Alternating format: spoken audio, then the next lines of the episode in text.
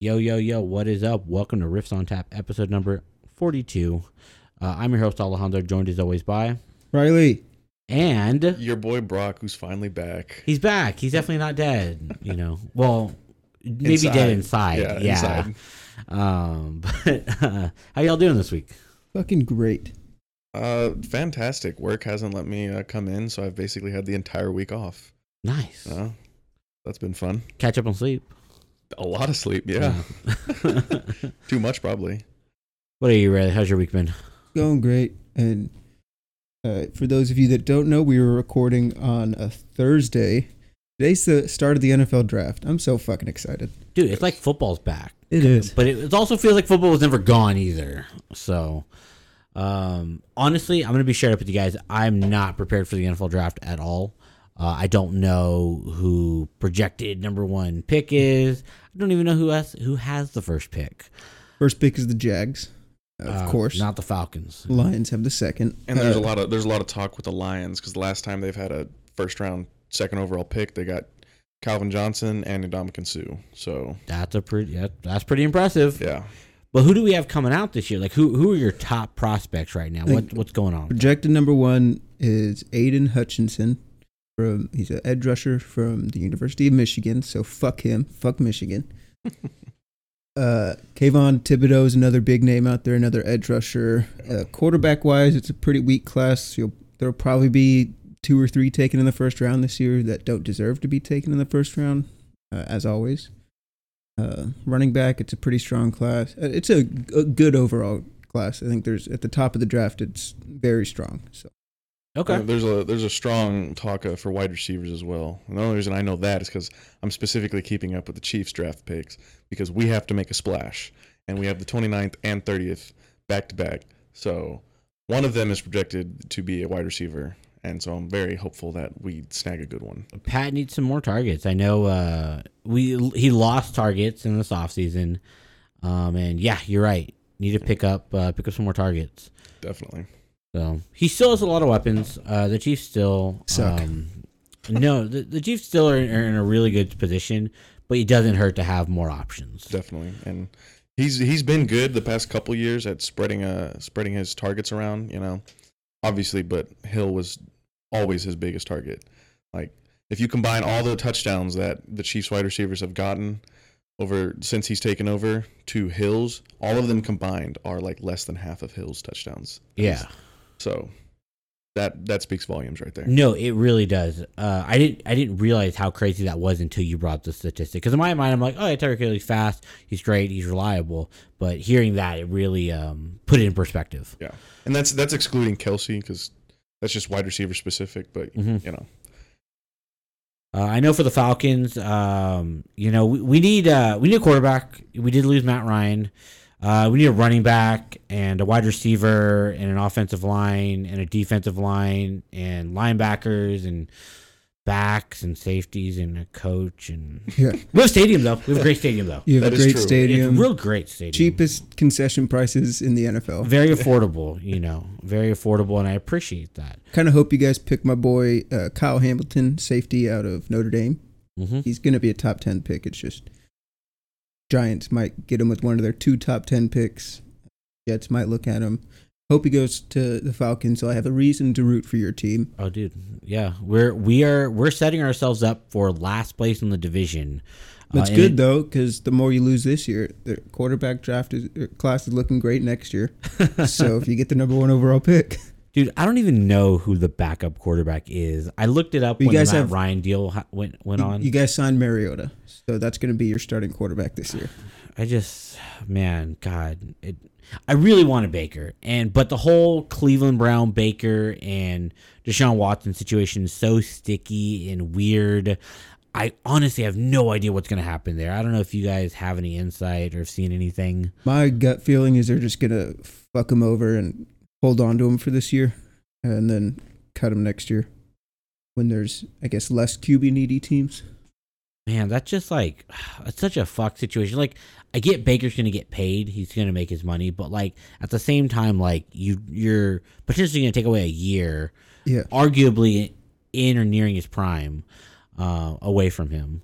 And really Deshaun Watson, even when he's healthy, I don't know, man. I, I I'm not high on Deshaun Watson. I, I'm not a big fan. I'm not high on him as a person, uh, but uh, I think he's a good quarterback. He's better than Baker. I'm not a huge Baker fan either, hmm but I think Deshaun Watson's an upgrade for sure over him. So Yeah, I mean, if you were if you were looking at the things that he was doing before all this went down, he was doing a lot of good things out on the field. You know, Yeah. so I guess we'll definitely a good see. I guess we'll see. He has all the off the field stuff to deal with. Can he get it together on the field as well? Yeah. Can he put together 17 games? Um, we'll see. I guess we'll see. But like the Brown situation, I feel like they've been such a roller coaster the past couple of years. Oh yeah, They've had some low lows and some high highs. It has been crazy to be a Browns fan. yeah. I mean, I get that as a Raiders fan. You know, I've been there. Now we're hopefully gonna hit our high, but you never know. I think just football in general right now is in a good spot. I don't think there's any. I guess the Rams are the only stacked team in the NFL, uh, but they're beatable. I mean, the Bengals almost did it. Should have done it, but I think it's a good year for football. Yeah, no, that's a good way to put it. It's a good way to put it. Um, what's it called? Uh, I do want to jump into some music stuff. What have y'all been listening to this week? Because I know for me personally, I've got a lot going on. Uh, I'm curious to hear about y'all. biggest thing that I had come out uh, last Friday was uh, Zach Bryan, "Something in the Orange." That's right. fantastic fucking song. Uh, he's just a great songwriter. And I was on Twitter. Uh, a lot of people were asking him, you know, how he writes his songs, and he was like, "I write them as poems, and I deal with the melodies later." So I was like, "That's kind of an interesting uh, tactic, but it's worked. He's fantastic." Uh, for me, I've been uh, I've jumped back to Charley Crockett, a lot of his earlier stuff. yeah. Uh, you know, because I was like, okay, I'm familiar with everything that you know he's come out recently. I don't know anything about him from like his beginning, so I was listening to a lot of that. Uh, also, the Struts. Love the Pick- strut. Yeah, Yeah. I was one song came on by them, and I was like, you know, I really like them, but I don't think I have any other music by them, so I just went through all of them. Jon Bellion went uh, again, deep dove him, like just uh, no one necessarily like new or like any new music. It's just me deep diving people that I already listened to that I'm like, I want to hear more from them. So No, I always appreciate um, doing that when you rediscover an artist. Where you go, dude, I totally forgot about such and such person, and then you start listening to all their music, and it's like, wow, they're so good. Why did I stop listening to them? I just did that with the Killers this week. Oh, really? Yeah, Yeah. like I heard, I heard Mr. Brightside, and I was like, "Dude, they have bangers." I listened to all the bangers, and I was like, "Fuck, there's so many of them." No, uh, do I do that? I do that quite often. I'll go through. Usually, one of the things that triggers it for me is either I heard one of their songs in a mix in a DJ mix, or new music coming out. Which there is a lot, which I'll talk about later. Uh, two artists tomorrow though that have album coming out. We have Wheethan, which is a DJ I've been absolutely in love with. I feel like he the best way to explain my love for Wheethan is how Riley and Noah feel about Noah Kahan. Where I feel like I like and retweet all of their stuff on on social media. I always have to be up to date on what they're doing, what's going on, and like I'm always happy with any snippet of music I get from them. That's probably my best way to explain my how I feel about Wheethan. Yeah, Um, and then we have Action Bronson. Um, so if you guys are familiar with Action Bronson, of course. um, new album out tomorrow. I'm ex- I'm always excited for new music because you never know what he's gonna do. Yeah, It could be his classic New York East Coast shit, or it could be completely different. And there's just weird, just audio tracks of people talking and having a conversation, like on Blue Chip Seven Thousand. That was a weird album. Um, so he's he's all over the place. So I was listening to a lot of Action Bronson today, just going back and listening to some of the older stuff. Um, but yeah, man, uh, I love deep diving uh, back into to an older artist or it's fun. yeah, because it's uh, I don't know, it unlocks these core memories that you forgot you had. yeah, and you get Oh, to d- re-fall in love with them. You know? Yeah. Exactly. The one thing though this week is man, I can't remember exactly how it started, but I was listening to some newer artists and just trying to do some more music exploration within the EDM genre. And I found an artist that I've been kind of really enjoying is an artist named Sub Focus. He makes a genre of music called drum and bass. So they use a lot of drum loops and it's fast paced and um, was really cool. And I was like, man, this music is so upbeat and fun, and it just gets you moving in a good, positive way. Um, that I was like, man, it'd be so cool if you could mix ska music with that, and I get some of those horns in there. It's upbeat. Uh, I feel like the tempos are very similar, Okay. and unfortunately, it doesn't exist. It doesn't exist exactly. Well, that I mean, that's a project for us. Yeah, well, I found a similar one. So ska obviously builds off of reggae, yeah. and um, there is reggae drum and bass, Oh, and okay. it's called Jungle, and it is fantastic. It just you have some of the reggae vibes, and then you get these drum beats that are just electric, and they just move you in such a good way. It was really fun, just kind of exploring that, and then that took me to a new genre, a genre that I didn't realize had a name until I until I realized it was staring me in the face the whole time. I've been listening to Country different music. mixes. You're right. It was country music all along. and- I yeah. wish someone would have just told me that Yeah. name. And I would have been like, yeah, you know, with the guitar, they got a fiddle Yeah. sometimes. like that's lit. Um, no, there's a. So I've been listening to this YouTube series called Trapping in Japan for a really, really long time, and it's, it's like lo-fi, but like lo-fi trap music. And I'm like, okay, this is this is very vibey and um, cool little rap snippets from popular songs thrown in there on loop and stuff. And I was like, wow, this is really cool.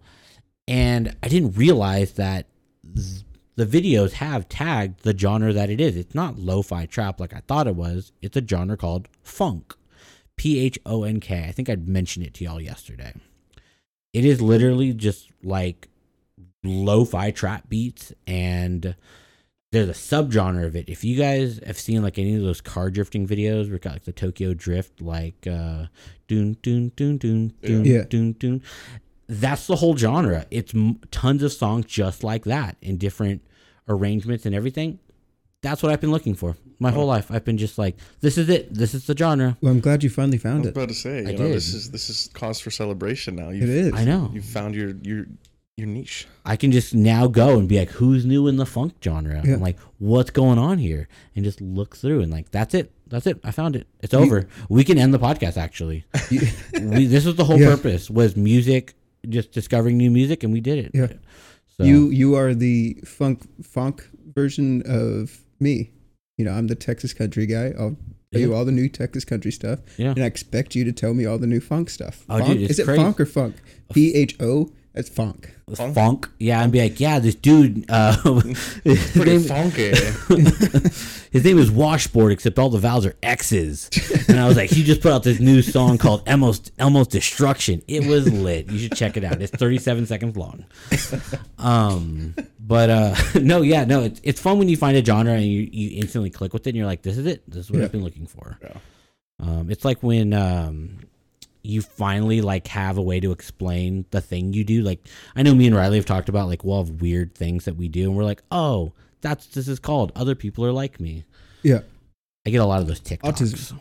Yeah, it's it's, it's the tism. It's the tism, 100. percent Um, I saw one the other day. It was um, when you organize your food by favorite to least favorite, and I'm like, I do that. I'm Yeah. like, oh, that's the tism. I'm like, that's that's what it is. That's why I've been doing that my whole life. I've tried to reverse that because I'm always disappointed at the end of the meal, and I want to be happy at the end. You know, Whoa, whoa, whoa. Wait, do you eat the least favorite first or the I eat my favorite first. No, I oh I eat, I eat- yeah, yeah. opposite? yeah, because I Okay, want no. to finish strong. Exactly. Get rid of the broccoli. But stuff it down your sometimes- gullet. Eat all the vegetables real but quick. sometimes what I'll do, like if it's like a Thanksgiving dinner, so like my favorite is uh, the sweet potato casserole and the mashed potatoes. Yeah. So, and my least favorite on the plate is always green beans. Fuck green beans. Yeah, fuck green beans, man. Right. what? Depending on how they're cooked. If it's bacon featuring green beans, that's cool. Yes, if it's just green beans, I used to be a fan, but now I'm not. So what I'll do is I'll just get some mashed potatoes, get a couple green beans, and eat them at the same time, and it just completely washes out the it, green yeah. beans. To be fair, that's a that's a really like good To be way to do that. Yeah. So like if I have like corn and like green beans on my plate and with mashed potatoes, I like corn and like green beans, but easiest way for me to eat them is get a bite of fucking mashed potatoes with Yeah. it. Because the mashed potatoes just completely mask everything. No, hundred percent. Um, but yeah, I'm glad you guys both understand that. Yeah, there's they're very weird eating habits, Yeah. but for me, I've surrounded myself with people who also have similar weird quirks. So I'm like, oh, it must be normal. It's not. We are not normal people. No, normal people just consume their food. They're just like, yeah, I just eat the fries and the burger. What do you mean you eat all the fries first? I'm like, you have to eat the fries first. What the yeah, fuck are you ex- doing? Exactly. exactly. Cold fries at the end of the meal, garbage. Yeah. Got to eat them hot when they're fresh. No, I'm. I've always realized that we're weird whenever we go into public, and I see people doing stuff, and I'm like, "What the fuck are they doing?" And then everyone else is doing it, and we're just at our table doing our weird thing. And I'm like, "These fucking people are weird as shit." I don't know what the other 99 percent of the world is doing right now, but they're weird. I'm not weird. They're weird. Yeah. No, it's not shit. me, it's you. I think this is why we get so many like the keep Austin weird. Like, yeah, you just be a weirdo. Yeah. Just, just be, keep being a weirdo. Yeah, keep doing whatever the fuck weird thing you do. So, so it's, yeah, you're right. It is weird when you meet someone who is like perfectly neurotypical, and there's nothing wrong with them. They function as normal. They're like, this is the thing I want to do, so I did the thing. And I was Yeah. like, you don't have to like motivate yourself or like build up the courage to do it. Yeah, pep There's like something. you there's didn't have like- to sit in bed for an hour and try to will yourself to do that thing. exactly. It's like, yeah, no, I just woke up uh, when I normally wake up at, and I got up and got ready, and I did the thing, and then I went home and I did this extra thing. I was like, how? How'd you do Yeah. that? See, my thing is like I do I do one thing and I'm like I'm so exhausted from that. I'm gonna reward myself now with just laying in bed. Yeah, dude i i don't i don't argue it as exhausted i just go i need the reward i was Yes. like okay you must receive a reward for task completion yes, to motivate yourself to the next task Yeah. um yeah and i yeah it's weird when you meet people who are just who don't their brain doesn't function on that same wavelength There's there was one thing I was doing for a while, like when we first moved in, because there were so many things that I felt like I wanted to get done with the house. So I would reward myself with doing something else that was just a little less stressful than what I just did, got done doing. So I was like, oh, you know, like let's say I had to sweep up the floors and then mop them and everything, and I was like, well, I'm gonna reward myself with folding some clothes. And I'd be like, oh, like at the end of it, I'd be like, oh, I got all this done, and I would just like lay in bed, like I don't want to do anything ever again Yeah. after that. No, I so the way I kind of go about my chores is that so now that I have kind of my setup here is if I sit at my desk, another ta- a new task is not going to get started. I will grab my phone and go to TikTok. I will start a YouTube video. Task will not get completed. So when I come home and I'm like, okay, I need these three tasks done, I have to go. Okay, you cannot sit down until you at least complete the first task. Yeah. If I complete the first task, and it's like, okay, you get to sit down that's how I get in trouble with like, oh, I was supposed to do that. Is getting to the second task. yeah. yeah. So sometimes if I really need to get stuff done, I just go, all right, no sitting down. Let's just knock these out, and then you can enjoy the rest of your day.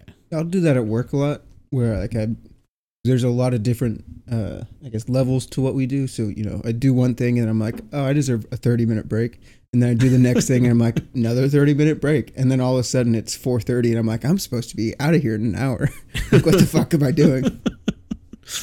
I So- have realized that if I just do everything in order and like right away, I get done at like two instead of you know rushing to get it done at the end. But I'm like, you know, it just doesn't feel as satisfying. No, I yeah, it's it's weird. Like I feel okay. So I guess my brain works in that I like to have all my reward. I sometimes will stack rewards. And this is gonna sound weird, and I'm gonna try to explain what I mean by that. Is let's say I have three tasks to complete in a day. So I get home from work, and I know in my head I have about six hours of free time or so, and I can use that free time however I want. I will try to stack all the stuff I don't want to do right at the beginning of it so the back half of the day is all free time complete free time i feel no guilt for watching youtube videos or playing video games or just sitting on tiktok or whatever Yeah. so i will stack i will force myself to get through a whole bunch of stuff all in a small amount of time so i can maximize the amount of like enjoyable time i have within a given day uh, rather than space things out because then i feel like the day is never ending Yeah, it's, like- all spent doing that. Yeah. yeah, I feel guilty sometimes when I'm like relaxing or enjoying. I'm like, I was supposed to get up and do this thing, and so I'd rather just stack all of it right at the beginning. Let's knock it all out, and then rest of the day is enjoyment time. Yeah, the, the bad habit I've gotten into, and which is why I've been so uh, lax with getting shit done recently around the house, is I'm like, okay, I've got the day to do this, and then I'll go, all right. So by two o'clock, that's the end of your free time. then you have to start and get going, and then by six, you'll be you'll be done with everything. You've got more free time until something else comes up, and then it'll be two, and I'll go. Well, what's the problem with two thirty? Like, why Yeah, did we set it to two? And then I'm like, holy shit, it's five o'clock, and I've done fuck all. The day's gone, so I might as well just keep relaxing. Yeah, I'll wait till tomorrow. yeah.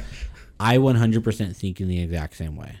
And the way I've been training my brain to beat that because it's so bad, I'll go, well, it's two. It's now ticked over to 201. I now must set a new mark that is now the time to be. And it's never close, never like 205. It's like, okay, 215. Yeah. And then 215 rolls around and goes, oh, well, 230. Rolls around, 3 o'clock is fine. I do the exact same thing. I've removed the time altogether now to prevent me from doing that. I just go, you gotta do it right now. You, you, you, just got- you gotta do it. Doesn't matter what time it is, what time you said you were gonna do it. You just gotta get it. You just gotta do it. And I stop looking at the clock because I'll, I'll do that and I'll make my way through the whole day and not get it done. I do that when I try to wake up in the morning. I'll set my alarm for six twenty-five, and I'm like six thirty, and then it's nothing. Like five extra minutes is fucking nothing. Yeah. Then I get to six thirty, and I'm like, I'll get up at six thirty-five, Oh. and then all of a sudden at six forty, and I'm like, I'm late now. So But see, you know where, where where that's fucked me is I do that at work, and that's actually what helps me get through my heavy workload very quickly. Is I'll be like, okay, hey, if I'm done with this much at this time, like I'm in a good spot, and I can even dial it back a little bit, and I would still get done at this time. Then all of a sudden, boom, I've run through my whole day's worth of work. I'm supposed to get off at 9:30, and I'm literally in my car driving back home at 7 7:30. So it works for me at work. Here, it does not work for me that same way. Yeah. I'm like, nope, I I have to switch tactics or something. I would say Yeah. that removing the time is definitely a good tactic. Like I need to just like if there was a way to set an alarm and not have time attached to it. And I know that sounds like the dumbest idea ever, but like literally I just want to ring, don't flash 3:30 to me. Yeah. Just be like get just flash get up. Yeah. It's like don't just hide the time from me. And then I just need to go, oh fuck, it's time to go. Like Should I, call Tim Cook about that. dude, yeah, I'd be like, hey, can we remove the clocks Yeah. from the phones? Like just like they're just unnecessary. I They're don't dumb. need. I don't need to know. I need to know that it's bright outside and then it's dark outside. That's all I care about. I need an alarm to tell me, hey fucker, you need to get to work. Yeah. Um, cause yeah, I'll do the same thing. I'll snooze my way through. Which side story? Do you guys want to know why uh the snooze is nine minutes? Do you guys know why it's I nine no minutes, idea. not ten or seven or eight or five or Oh. whatever? I think I think mine's eight. Can't you? There's a manual. There's a setting though. You can change that, can't you? That may be new, but historically, snooze has always been nine minutes, even on like physical clocks. And there's a reason why on physical clocks it's always been nine minutes.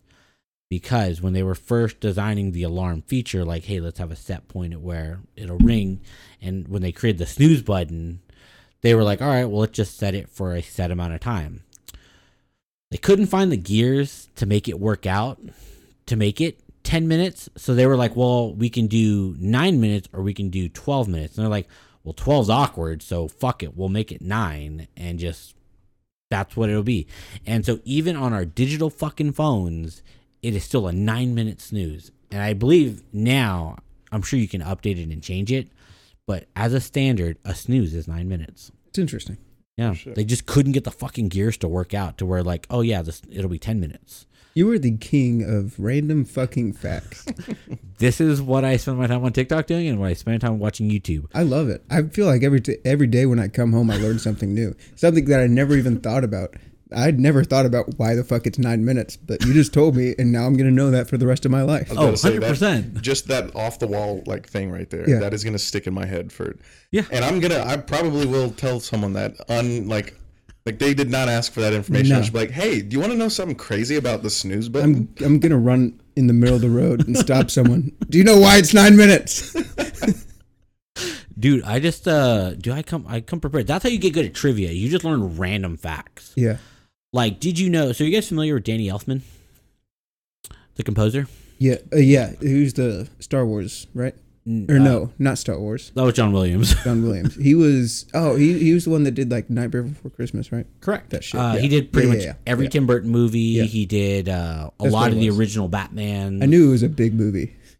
Yeah, no, one. he's composed like over a hundred movies, and they're all like a hundred a bangers of movie, like great fucking fantastic movies. Like every Tim Burton fo- movie. Didn't he do Nightmare before or the what's the song? This is uh fuck. this is Halloween. this, is Halloween. Yeah. Didn't Yeah, he, he do did- that at Coachella or some shit? So he was recently at Coachella. He did perform, and uh, I learned recently that Danny Elfman, if you guys are not familiar with the band Oingo Boingo, he was actually the lead singer of Oingo Boingo. Um, they're most notably known for two songs: "Dead Man's Party," which is a new wave song that you may not have heard of, but the song you may know is "Weird Science" from the movie Weird Science. Interesting. Um, Oingo Boingo did both of those songs, and uh, Danny Elfman was the fucking lead singer on that band. And then all of a sudden, he decided, "Hey, I'm gonna start composing music for movies," and uh, he just jumped ship, and now he's a composer. Well, I think Sorry to was, derail your story. No, no, you no, it's perfectly fine because it it that's the thing. If you saw him at Coachella, he's absolutely ripped. He's Yeah. tatted up. Um, he grew out his hair. He's ginger, just like you. and he's got Woo. Crazy long hair. Hey, fuck you, man. Um, Probably kill him. But he's like, I don't even know how old Danny Elfman is, but uh, yeah, man, the guy's a baller. Like John Williams, guy's like 90 years old, almost dead. Like he just sits up here, he waves his wand. Danny Elfman's rocking guitar out here. He's singing. You know, more power to him. I feel like I have more respect for Danny Elfman now. I love Danny Elfman. He's got uh, literally you've seen every one of his movies probably because they're he's done so many. But I was like, I always love learning little musical facts too of like, oh, this guy was the lead singer here and he's the guitarist over here. The classic one that most people know is uh, Dave Grohl was the drummer for Yeah. Nirvana and now he's lead singer of Foo Fighters, um, or the band creator of the Foo Fighters. Love when bands you know all come together and they make side groups and stuff. It's always interesting to learn about. It's just crazy that like I mean he was you know just this random drummer in Nirvana, and all of a sudden he's the fucking lead singer and yes rhythm guitarist of fucking Foo Fighters. It's a crazy transformation because it's not like Nirvana didn't have any crazy. I mean, he is a great drummer, but they didn't have any crazy fucking rock drums on their albums for Yeah. the most part. For the mo- it was a lot of low key kind of stuff. Uh, but now he's this hard fucking rocker for Foo Fighters. Crazy. Long hair and shit. I don't know if you've seen the pictures Yeah. of him with Nirvana. he looked like a goddamn nerd with his turtleneck and no beard or anything. Um, well, I know we've talked about before that TikTok account where they talk about drum beats. Like, this is how you could have done this drum beat for a song, and like, and this is how Dave Grohl did it, or this is how fucking they even have one for Ringo because Yeah. it's showing that like, although we we dog on Ringo a lot, um, you know, even the Beatles dogged on Ringo for being a shitty drummer. He was a very good drummer. He was a very good. He had he had certain patterns that were like, whoa, most drummers wouldn't have thought of that pattern. Yeah. Wouldn't have done it that way. And um, so the whole TikTok account is they do tons of those where it's like, this is how so and so would have did it. Um, and so there, you know, um, Dave Grohl did have a couple of cool things, but it's not it's not like a heavy rock influence. It's Yeah. just like a well, I like that little pattern right there. It's a cool, cool, fun little pattern right there. Um, It's R.I.P. Taylor Hawkins. Oh yeah, Foo as well. That was super super sad to hear, man. Um, but yeah, I know because uh, the Foo Fighters are on in the middle of tour. I think they're they're Yeah. they're in the middle of uh of doing stuff. So yeah, super sad to hear that. Uh, which we didn't mention it last week as well. Last week was the fourth year anniversary for Avicii's death. R.I.P. Avicii. Damn, already. Yeah, man, he uh, Dude was legendary. Absolutely, man. Way ahead of his time. He just um it's it's sad the EDM scene fucking booed the shit out of him when he first came out with a lot of his newer stuff. Yeah. And uh it wasn't until um people caught on there was like, Whoa, this shit's actually really good. I'm like, Yeah. Yeah, it's fucking banging. Like it's fucking it's not only like popular on the radio, but like it's popular like, everywhere. It just Yeah, it was just Awesome. five years earlier than you expected it. So Exactly. Which are there any artists in your head that you feel like I know we're gonna get Noah Kahan Noah Kahan. Noah Kahan. that you feel like this artist is right on the cusp of really, really popping off right now? Is there any any people you've been listening to recently where you're just like, all right, someone someone at Interscope needs to listen to this fucker? Well, there are. I mean, like Charley Crockett. I think is a good Yeah, I example of. say. Yeah. I mean, he's old school. Like his whole vibe is, you know, fucking '60s, '70s kind of country. Mhm. Uh, but I think he's someone that could do really well on the radio. Some of his songs. Uh, I think uh, another good uh, Jon Bellion. I think. I mean, he's touring wise, he's huge. Uh, he always has some of the biggest tours. He has a Yeah. very uh, rabid fan base. but I think he doesn't get a lot of airplay on the radio, and I that should change. Uh, I don't know why the fuck it hasn't changed, but he's someone that I think can be so much. He could be like Ed Sheeran level if he got airplay. Well, he's definitely got the fucking voice for it. Noah Looking- Kahan. Noah Kahan's another guy. I don't know Oh, if you've ever heard of him. I don't know if I've Oh ever mentioned God. him. He just finished writing his folk album. I'm so excited for that. Oh, really? Is he almost done with that? Yeah, he yeah, he just said he finished writing everything. They've already he's already started recording, so hopefully this summer. I was about to say, is there a timeline for that that he's put out roughly? No, he just keeps teasing us. That's what she said. Yeah. Yeah. That would work. That is what she said. It's weird uh, hearing from you about um, Noah Kahan teasing music because for him, it's not like he's touring currently. Yeah. So he's not like, oh, let me try out this unreleased track real quick. You're where the DJ, a DJ is touring almost constantly. So anytime they're working on a new song or they have a new song coming up, they're gonna play it, and people are instantly gonna go, "Hey, what that song I've never heard before?" Yeah. and they're gonna most likely assume it's probably the artist. They have a new song coming up. Um, so for EDM, it's real easy to go. Could people immediately take out their phones and record and go, "Got this Skrillex ID? Like, is this gonna be off the new album or is this what, blah blah blah?" But for Noah Kahan, like for a traditional artist, that doesn't really happen. You just kind of have No. to wait and see. Well, and the good thing about him is since he is very small still, uh, I mean, there's probably not a huge collection of hardcore Noah Kahan fans, uh, but he streams on you know Instagram a lot. Uh, he'll you know play a snippet of a new song that he just wrote or a new chorus that he just wrote or whatever, and then that's it. You don't hear it again until the album comes out. Yeah, because like like I've, we've talked about before, uh, Alison Wonderland has her album coming out next week, and uh, I probably know it. I probably have heard every song on there already, and I just haven't realized it yet. Yeah. And uh, just because I know, I'm like, oh, she had this mix out, and it's an Alison Wonderland ID, and no one knows the name of it. It's like, well, it's probably one of these seven unreleased songs. Um, yeah, for Noah Kahan, yeah. um, which I, I don't know if I talked about it last week. No, I don't think I talked about it last week. So Alison Wonderland on her burner account uh, tweeted on I think Monday or Tuesday. She was like, "Hey, so like uh, you should probably be on Discord at like four o'clock. Like that'd be a good idea." And I and I was like, "Oh, like I wonder what's going on." And uh, she played out the whole album and talked about every track and like just did a Q and A with the people there in their Discord. I'm like, dude, that's fucking dope. Like that's so awesome. Like it's kind of just like, doing your thing. You just want to show off your music. Like There's a there's one artist that I think would it would be really awesome to hear more music from because this guy's only got two songs. Uh, Evan Honer, uh, Oh, he's great. I love him. literally just two songs. One in a single in 2021, and a single uh, this year. Um, but both of them like you could you could play on repeat for like ever, like the whole day. Like you could just be repeating those two songs. Would really like to see this man drop some more music, like Yeah. quickly, like an album at least, just one album. Just give us a little bit, because you you just uh, you kind of melt into the music yeah, with him, like the way the way his the songs play. You uh, vibey, I guess would be the word for that. vibey and uh, uh, I mean typical with a lot of.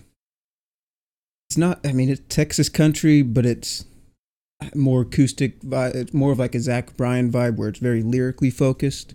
Uh, so you have uh, it's a good rhythm behind it, but it's a heavy draw on the lyrics. Yeah. Did you have a social media presence?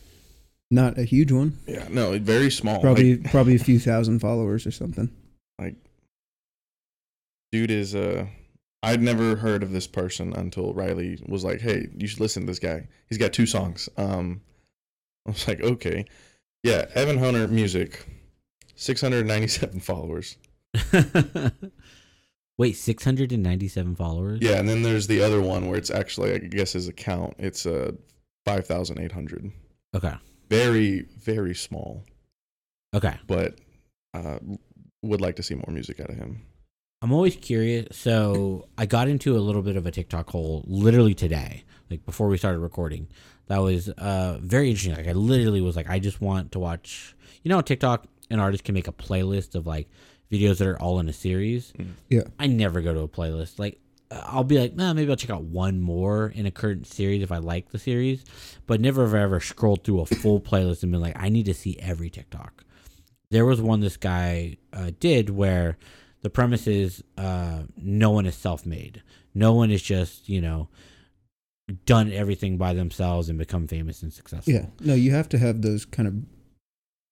You have to have. It's a little bit of luck, a little bit of hard work, and then a little bit of knowing people. Yeah, You have to meet the networking right huge. people. Yeah, and uh, he focused uh, some on on actors and stuff, but mostly on musicians. Yeah. And it was so many musicians were like, "Oh man, they, you know, uh, they worked hard and they did it, and they they happened to be heard by the right person, and it all worked out." Um, none, almost every single person was like, they came from money, they they had the ability to to do their thing and work on their craft and become successful. Um, and the one thing he kept trying to preach was that these people are not not successful or are not talented. They are super talented. Yeah. But the reason why they've been able to reach certain levels was they never had to worry about I got to work a job, I got to worry about rent, bills. They were just so wealthy that oh, I needed to get this or I need to do that. I got to travel here, travel there. They were just able to do it. So Yeah. they were had all the time in the world to That- work on their stuff. That's where uh, I think uh, musically it differs a lot from pop to country, uh, especially in kind of these underground country scenes like Texas, Oklahoma, you know, Kentucky. Uh, uh, Cody Johnson, uh, he's a rodeo cowboy. I believe he, I don't know if it was him or another guy. I'm getting confused, but I think he worked at a prison for a little bit as a prison guard. But when he was doing the rodeos, he would just you know hand out CDs. Chris LeDoux did the same thing. Um, just hand out CDs, you know, play in small bars or whatever around Texas, and eventually someone hears you and they're like, "Oh, you're pretty fucking good." And yeah. start playing these big rodeos and start blowing up. And that's the thing too. So like even if you do have to like work a job or something, you're probably going to be playing your music at that restaurant or something like that because that's a place where like you know you've got a lot of uh, you know people there or something. You know, you ask Yeah. the manager. There's always going to be someone that's going to give you that chance. You know, so Yeah, Yeah. yeah. sure you like you made it yourself in the sense that like you had to go out there put in the work for that. But at the same time, someone could have just easily been like, "Oh, you want to play here? Go fuck yourself." yeah, Yeah. Like someone like you got to get that chance from someone else. Like that's got to come from someone mm-hmm. because obviously that's where you're trying to. You got to get through them to get to where you're going. You can't just be like, "Hey, I'm a, you know, I'm a Nashville legend."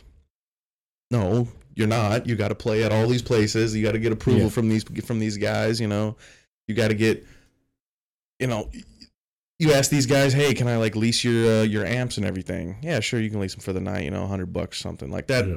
everyone's gonna help you out along the way. So there's a lot Yeah. of people that you know you always gotta look back and think and type thing. There's a great, uh, That's- good, good. there's, there's a, a great. So Kris Kristofferson, he's a country music legend. I think he's an actor for a little bit as well.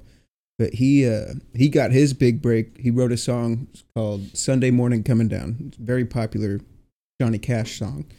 He made it famous, but Kris Kristofferson wrote it, sent it into Johnny Cash when Johnny Cash had the Johnny Cash show. Sent it in and was like, "Could, could you play this? Could you record this for me? Like, I, I think it's a great song." And he read it, recorded it, and it took off, and that kind of helped Kris Kristofferson blow up. He started touring with Johnny Cash, and then they form they formed the Highwaymen with Willie Nelson and Waylon Jennings. His career just took off from there, but it was all. I mean, he did the work, he wrote the song, but Johnny Cash helped him get to that level. Yeah, and that's what the purpose of the series was that no one is self-made. Like you it requires a community-made thing is what Yeah. he liked to call it. Is that yes, you got to put in the work and do the thing, but you do need someone to be you need a gatekeeper to essentially let you in Yes. give you a chance, put your foot in the door, and then you got to run with that. Um, but just kind of even like you know, uh, people like Eminem, where Eminem was struggling trying to just you know pay bills and everything and trying to do his thing, but it wasn't until there was some guy who who had heard him at the the L.A. rap battle who then pushed it onto Dre. Yeah. Uh, and that's when Dre was like, "Yo, this kid's really fucking special. We're we and he's got the story and everything. Like, we can run with this." And that's why Eminem always credits Dre as like, without Dre listening to his music and being and taking a chance on him, a calculated chance, Yeah. um, we wouldn't Well, have Eminem. Yeah, how many fucking songs have they literally brought that up? You know, like there's multiple songs just Yeah. dedi- like straight verses where they're dedicating. You know, Yeah, But uh, I mean, even I mean, how many executives did Eminem give his you know demos to that they were just like you know no one's gonna listen to this white boy. Yeah. like it's. And then Dre was finally like, "I'll listen to you. I'll listen to this white boy." Well, apparently, as the story goes, one of the reasons why uh, Dre felt like the market was due for a white rapper was coming off of back in the night in the early '90s with uh, Vanilla Ice. Yeah, That he was like, I think the market needs a white rapper. I think, and that's one of the things where he was like, this guy's so talented. It, it was it, for him. It felt it probably felt like a, this is a done deal. yeah, Like if this guy's doing this already, let's just put more resources to him. He's probably gonna just keep putting out bangers. He's gonna just get better and better, and um, fucking worked out. It was just like, you know, those are the, those are the great mo- great stories in music. yeah, That I don't know. There's a there's a lot of those that I love. A lot of artists that I love that they were just like you know about to give up, and then all of a sudden someone took a chance, and now they're fucking well, huge. well, yeah, because you don't want to hear about the. Yeah, I grew up in a you know middle class suburban uh, you know neighborhood. Um, went to a private school. Uh, Unless well, unless it's Lil Dicky. That's Lil Dicky's whole thing.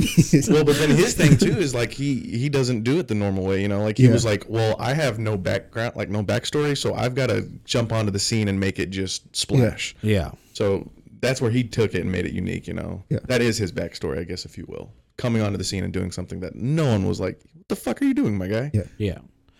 There was uh I got into the series because there was a TikTok about this girl. I'd never heard of this girl, but once I heard her story, I was like, ah, okay. Her name is Ava Maybe.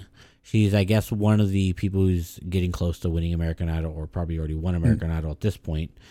And um, her whole story was, yeah, you know, I just, you know, was always working on my music and doing this and that, and I just, you know, just trying to like focus on me and like doing my thing.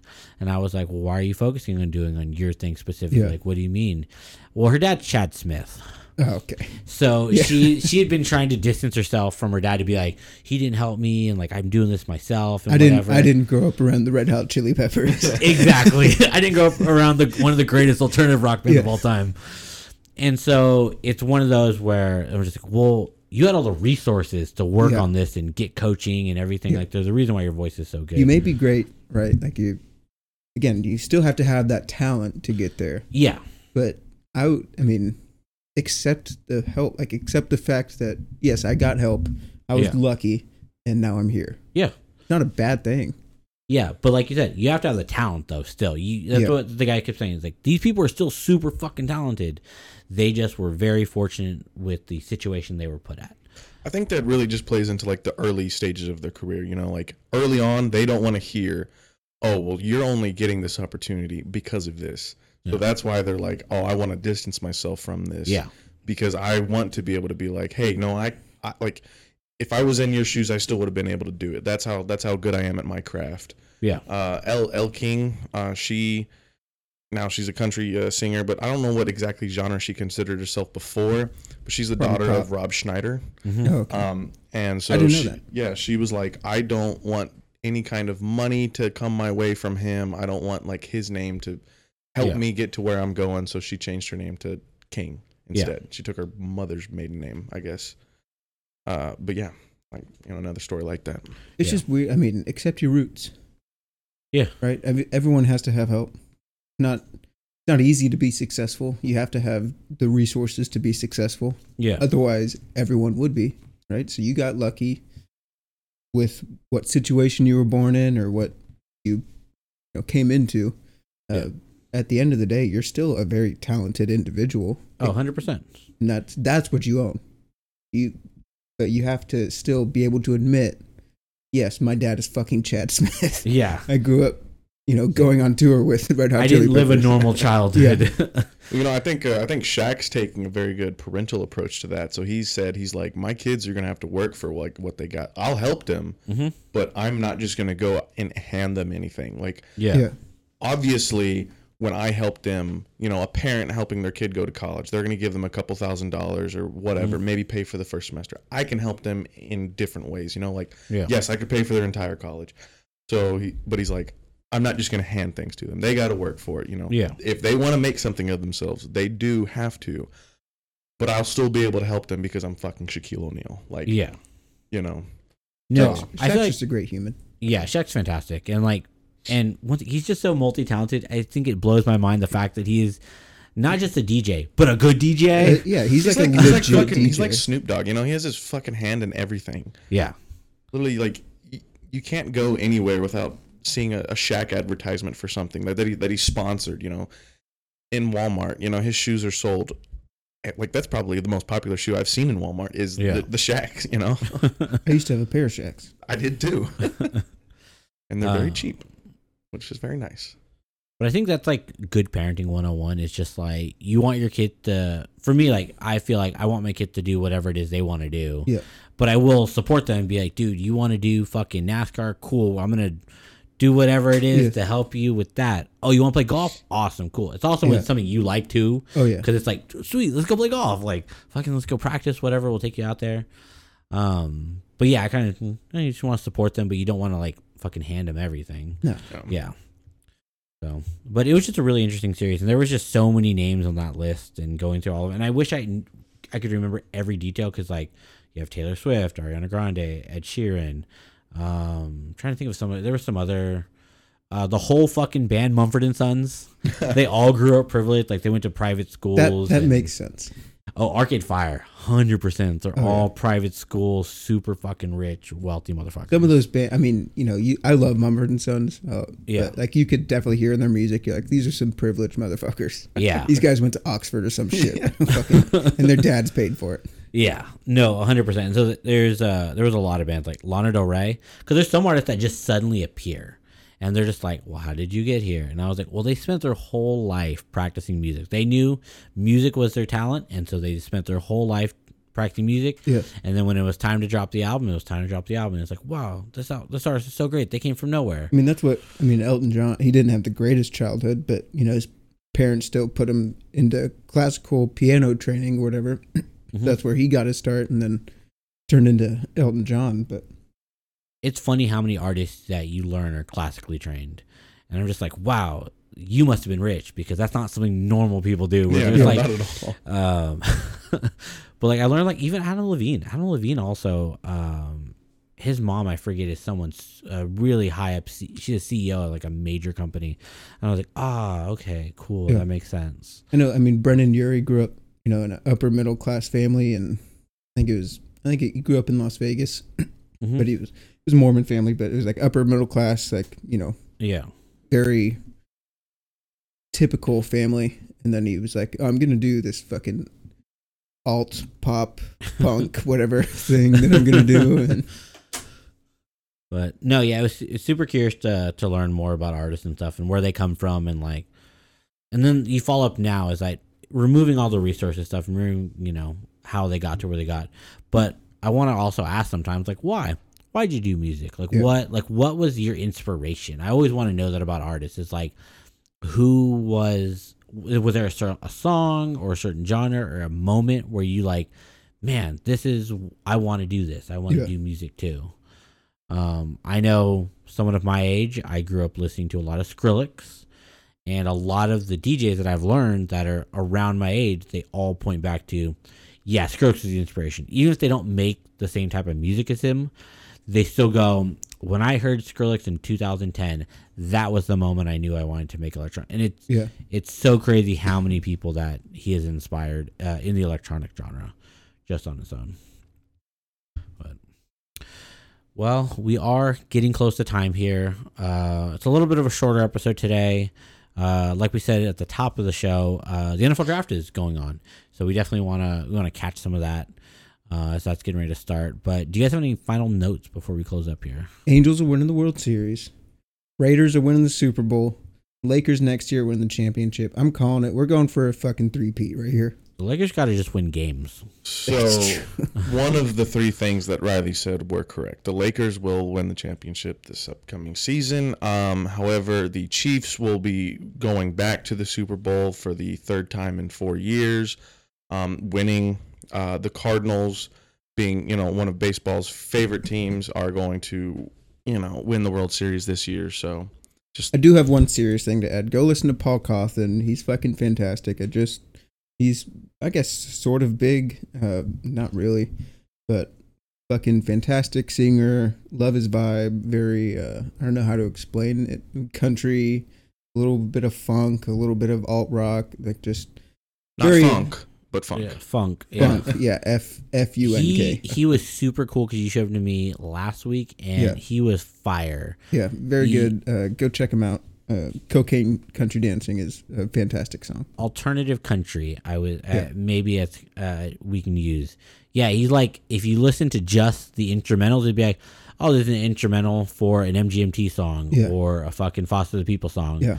and then it, then you hear his voice and go, wow, Yeah. that's a Cody Johnson song or something. I think I, Like- I, I described his voice to uh, our very good friend, uh, old member of the podcast, Noah. I said he sounds like a mixture of like Elvis Presley and Johnny Cash. Uh, that very deep, kind of swinging voice. Uh, Yeah. He's fantastic, though. Check him out. Um, but um, but yeah, no, super awesome. Uh, I really liked him, and he's someone I need to add. I like that album you showed me. I need to add that to uh, into what I'm listening to my rotation right now. But that's gonna do it for us uh, here at Riffs on was episode number 42. If you like what you heard, if you'd like to hear more, you can head on over to riffsontap.com. That's riffsontap.com, uh, where you can find all of our previous episodes on our different platforms, as well as uh, our playlist of music, uh, where we always are kind of keeping it updated with new stuff we're listening to. Uh, I know I've got some funk tracks to add to there. Uh, we do have to add some of the new music that Riley's talked about, uh, as well as Brock. Really cool stuff in there. It's a good mix of music right now. Um, but that'll do it from here for us here at Riffs on Tap. We thank you very much for listening, and we will see you next week. Bye bye.